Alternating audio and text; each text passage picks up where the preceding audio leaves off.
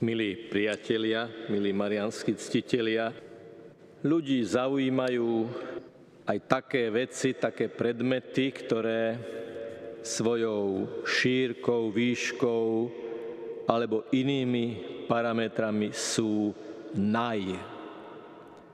Dokonca existujú knižky, ktoré sa volajú naj a potom sú tam texty o najrôznejších veciach a ľuďoch, ktorí dosiahli nejaký rekord, ktorý prevyšuje všetko to, čo sa doteraz odohralo. No a neobyšlo to ani sochu Panny Márie, a tak vieme, ktorá je najvyššou sochou Panny Márie na Slovensku nachádza sa v prenádhernom areáli hory Budkov a tam je naozaj veľmi, veľmi pekná, vznešená socha Matky Božej, vysoká 6 metrov. Myslím, že ani sám autor, ani sám majiteľ toho komplexu nie sú orientovaní predovšetkým na výšky a materiálne parametre merateľné, ale skôr na ten duchovný rozmer a odkaz sochy Panny Márie. Aj preto, že na podstavci je vyobrazený rúženec a je tam aj nápis. Nápis je citátom z denníčka svetej sestry Faustíny, slova, ktoré počula od Panny Márie. Som nielen kráľovnou neba, ale aj matkou milosrdenstva a tvojou matkou. Dnešné evanílium, keď si spomíname na svätého Jana Zlatoustého, nám predstavuje Ježiša ktorý vidí pohrebný sprievod, kde na márach nesú syna vdovy. A čítame, že Ježišovi prišlo tejto ženy lúto a dotkol sa naimského mládenca, ktorý ožil. Ježiš je empatický a súcitný z podstaty svojej identity pravého Boha a pravého človeka. Boh je láska, Ježiš je láska, všetko, čo robí, robí z impulzu nepodmienenej lásky.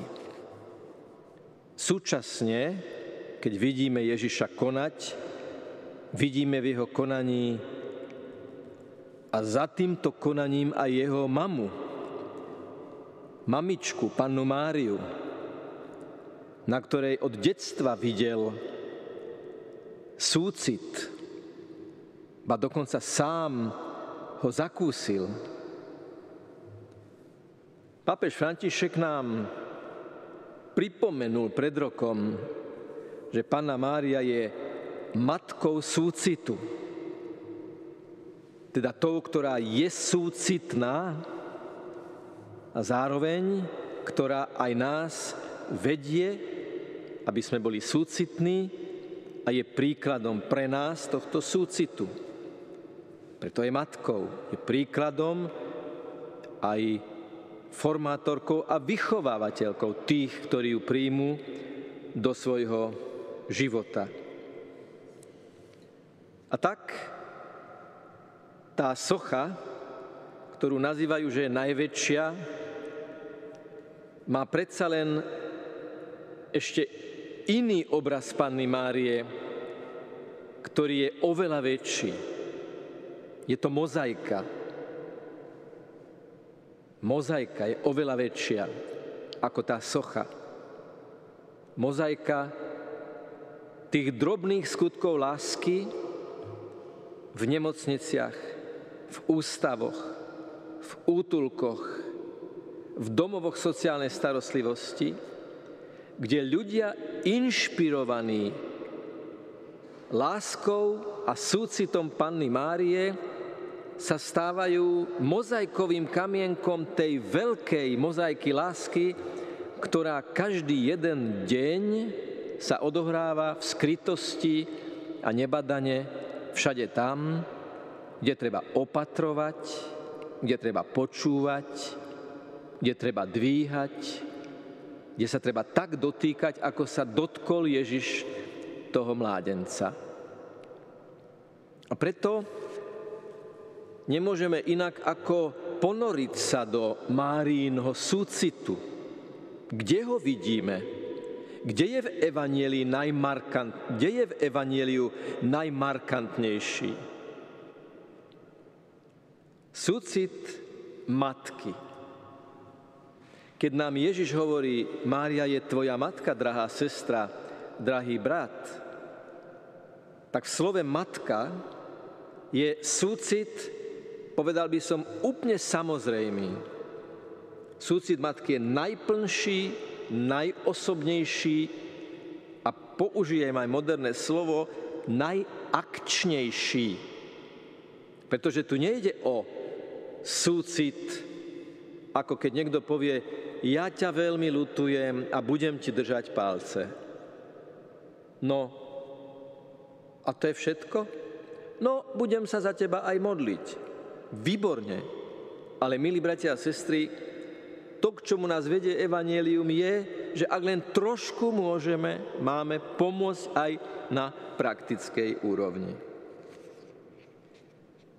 Vieme si predstaviť, ako Pana Mária prežíva útek do Egypta keď matka zachraňuje dieťa a musí s ním utekať o život, o jeho život. Vidím tie mamičky na kramároch, ako nesú svoje menšie i väčšie deti do tej detskej nemocnice, na tú detskú onkológiu. Bol som aj na tom oddelení.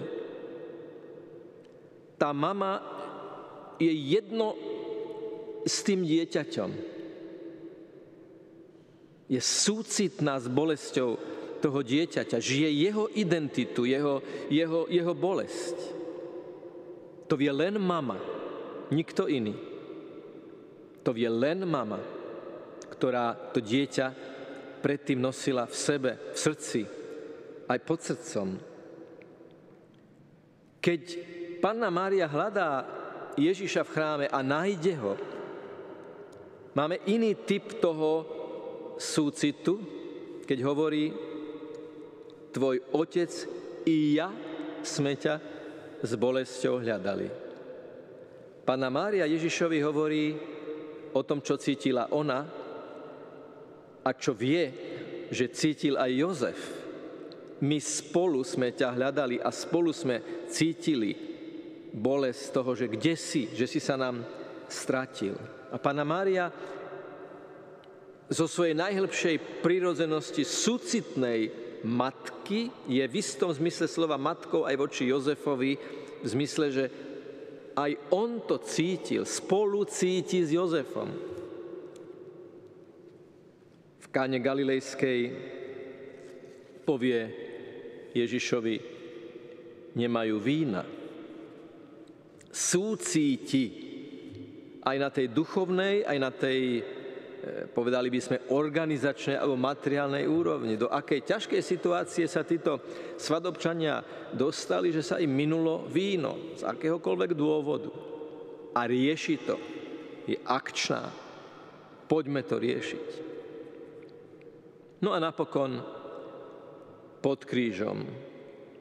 Pod krížom prežíva tú najväčšiu bolesť matky, keď vidí, že život stráca ten, komu ona život dala. Keď vidí výsledok nenávisti, hnevu, odsúdenia iných ľudí voči jej synovi. Ona tam nie je sama za seba, zavretá, uzavretá do vlastnej bolesti. To je vzťahová bolesť, bolesť z bolesti toho druhého. Okrem toho, Ježiš dáva Márii súcitnej syna, Jána. Buď mu matkou, súcitnou matkou. Lebo stojí tu pod krížom a ty ako žena nádeje, ktorá kráčaš verne od zvestovania až po prázdny hrob. Buď súcitná, lebo si súcitná voči Jánovi i voči tým, ktorí tu nie sú. Voči celej cirkvi, ktorej si matkou. Tu v Bazilike sedem bolesnej Panny Márie sa odohrali dve udalosti, kde bolo možné cítiť duchovné ovocie Márínej súcitnosti. Lebo v určitom okamihu dejín sem prišli takí ľudia, traja, ktorí sú ovocím marianskej zbožnosti na praktickej úrovni.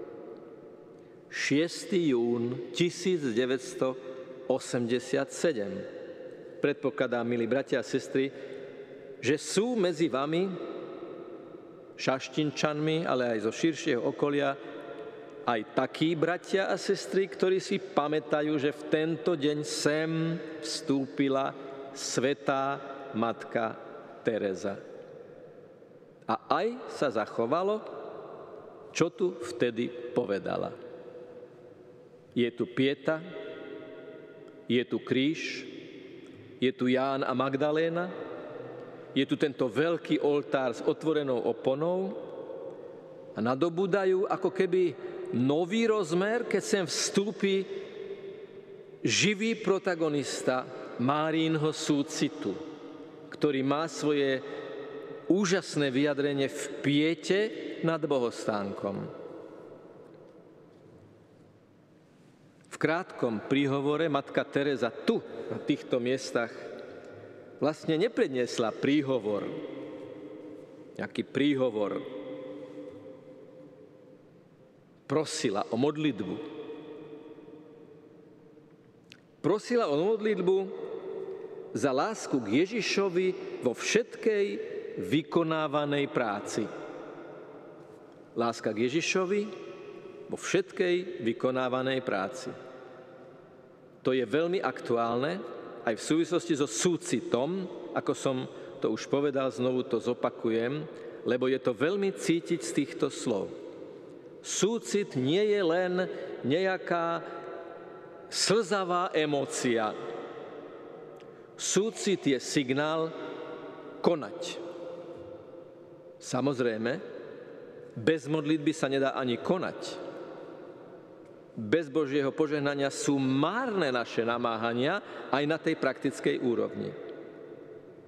Druhé, čo svetá matka Teresa z Kalkaty tu v Šavštinskej bazilike sedem bolesnej Panny Márie prosila, bola modlitba za lásku prejavenú viac životom ako rečami.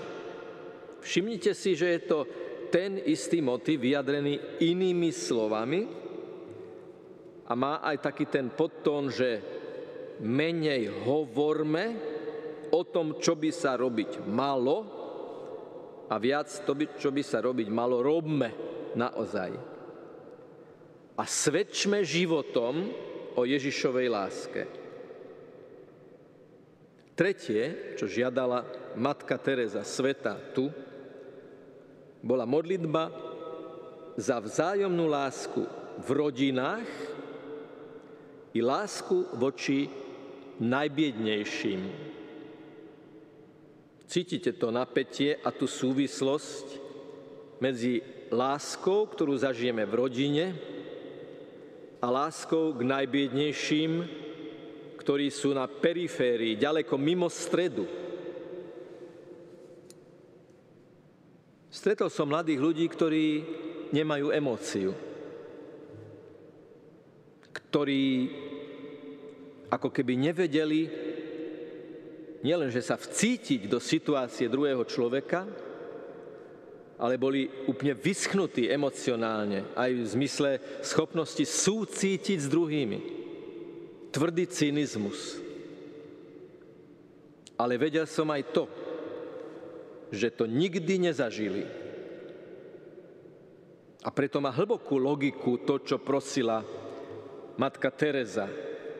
Modlíme sa za to, aby ľudia, aby deti zažili nepodmienenú lásku v rodine. Lásku, ktorú môže dať len mama. Lásku, ktorú môže dať len otec. Lásku, ktorú môžu prijať len zo svedectva lásky medzi otcom a mamou a širšou rodinou. Až potom, až keď lásku zažije, až keď lásku dostane, a tá láska v rodine je nevyhnutne premietnutá aj do praktickej úrovne, potom dokáže vnútorne pevný, konsolidovaný, s nažitou skúsenosťou rodičovskej a súrodeneckej a rodinnej lásky, ísť pevne s pevným vnútorným nastavením na perifériu a tam súcítiť s tými, ktorí to nevedia opetovať. Tí, ktorí pracujú v teréne a dotýkajú sa bolesti ľudí na periférii, vedia, že mnohokrát nemôžu očakávať vďačnosť od ľudí, ktorí nikdy vďačnosť ani lásku nezažili. Preto tá láska je nepodmienená a ukotvená v Ježišovi, lebo jej zdrojom nemôže byť odozva, sympatia, výhodnosť, ale Ježišova nepodmienená láska. Matka Teresa veľmi dobre vie, o čom hovorí, pretože sa zachoval ten príbeh toho pacienta, ktorého opatrovala. A stále prosím hovorím o osobe, ktorá tu stála, tam sedela v tomto sektore lavíc. Za ňou stal kňaz, ktorý ju sprevázal a bazilika, napriek tomu, že sa to za komunizmu nemohlo vyhlásiť, bola naplnená ale Božie posolstvo sa vie šíriť a nie je vôbec podmienená tým, či nejaký cirkevný tajomník to dovolí alebo nedovolí. Tá šuškanda mala svoju silu, plná bazilika. A táto matka Teresa raz opatrovala jednu osobu, ktorá povedala, matka, chcem prijať vašu vieru. A ona sa opýtala, čo sa ti páči? Čo ťa tak zaujalo na, na našej viere? A odpoveď poznáte už asi z kázni a príhovorov bola Matka, ja neviem, čo je obsahom vašej viery, ale viem, aké sú vaše skutky, váš prístup, vaša trpezlivosť a vaša láska. Preto chcem prijať vašu vieru, lebo vidím ovocie tejto viery vo vašich skutkoch a vo vašom konaní. Toto je príbeh, ktorý je za tým viac životom ako rečami. Toto je príbeh, ktorý je za tým, aby bolo Ježiša cítiť v našej vykonávanej práci. A tak mi dovolte matku Terezu teraz už citovať doslova. Boli to jej posledné slova, ktorými uzavrela príhovor Ježiš so svojou Božou matkou chce a želá si, aby sme boli svetí, aby sme mu boli oddaní. Máme sa navzájom milovať, ako oni nás. Modlite sa, aby Matka Božia bola vždy ochránkyňou a ona vám pomôže, aby ste ostali svetí. Oproti obrazu matky Terezy, tu v prezbitériu Šaštinskej baziliky, je obraz ďalšieho svetého pápeža Jána Pavla II. Keď tu stál v roku 1995, osobne vyznal svoje motivácie, prečo prišiel do Šaštína pápež Jan Pavol II. Prišiel poďakovať za tento rodinný domov, kde všetci obyvatelia Slovenska sa môžu cítiť ako doma a zveriť sa láske matky, ktorá ich tu stále čaká, aby ich vypočula, pochopila a posilnila.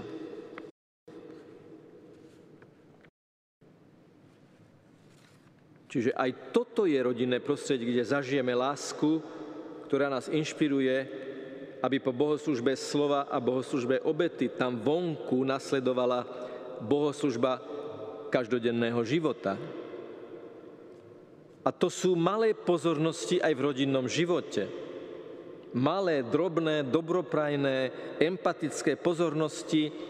Už len to, že pri stole niekomu podám niečo, čo je ďaleko, že to nemá na dosah ruku, ruky, že to podám, alebo že sa podelím, alebo že ponúknem, alebo že pozdravím na ulici, alebo sa opýtam. Milión drobností, z ktorých sa vyskladáva mozaika nášho života. Opýtate sa, áno, vieme, že tu bola matka Teresa, to je jedna veľká osobnosť, bol tu Jan Pavol II, svetý, to je druhá svetá veľká osobnosť. A kto môže byť ten tretí? Lebo však pápež František tu bol pred rokom a o ňom hovoríme stále. Kto bol ten tretí? No, ak sa nenahneváte, trošku je to iné, lebo svätý Maximilian Kolbe tu bol v podobe výstavy. Bola tu výstava Maximiliana Kolbeho o jeho živote a o jeho pôsobení. Aj tu v Šaštíne, v Šaštinskej bazilike. Keď ho mali blahorečiť, vyvstal nasledovný problém. Tento muž takmer nikdy nehovorí o Ježišovi a o to viac stále hovorí o Panne Márii. Nie je jeho marianská úcta preexponovaná a nezatieňuje Ježišovú kráľovskú Božiu zvrchovanosť. A napokon sa rozhodlo, že toto problém byť nemôže. Lebo ak jeden františkán, jeden minorita, tak silný, že dokáže v koncentračnom tábore povedať veliteľovi, že on sa dáva a vymieňa s Františkom Gajovničkom, ktorý plače, že má doma rodinu. On už o Ježišovi ani slovo nemusí povedať, pretože je práve tak hlboko kristocentrický, ten počin je tak zásadne podobný Ježišovmu sebadarovaniu, že aký problém. A čo životopisci Maximiliána Kolbeho pokladajú za ďalší zázrak, bolo, že ten veliteľ tábora sa opýtal, čo to tá polská svinia hovorí. A keď mu preložili, že sa ponúka na výmenu tak to dovolil. Bratia a sestry, on mohol zastreliť na mieste Kolbeho za tú drzosť. Oni sa nesmeli nielenže muknúť, povedať ani slovo, oni sa nesmeli ani pohnúť. A okamžite ich strieľali v koncentračných táboroch. A tu kňaz a reholník vyjedná, s jedným vulgárnym, cynickým, sadistickým veliteľom výmenu až tak, že František Gajovniček bol prítomný na jeho blahorečení. V tom jeho počine, v tej ponuke muselo byť niečo tak odzbrojujúce a šokujúce, že to ako keby na chvíľočku obmekčilo človeka, ktorý nemal problém niekoho na mieste zlikvidovať. keď budeme mať v srdci lásku inšpirovanú Ježišovou láskou, ak budeme mať v srdci súcit inšpirovaný Ježišovým súcitom z dnešného evanielia a samozrejme vnútorne rozohňovaným cez príhovor Panny Márie, aj my sa budeme dotýkať mŕtvych duchovne, vzťahovo, vo svojich nádejách. Ľudí zúfalých, ktorí nemajú prácu, ktorí nemajú peniaze, ktorí nemajú perspektívu, ktorí sú vo svojom najtemnejšom tuneli. Aj my sa budeme vedieť dotýkať ľudí a hovoriť, vstaň, keď budeme mať súcit, keď si ich všimneme, keď to precítime a keď na základe toho vykročíme ďalej. ...15. marca roku 1995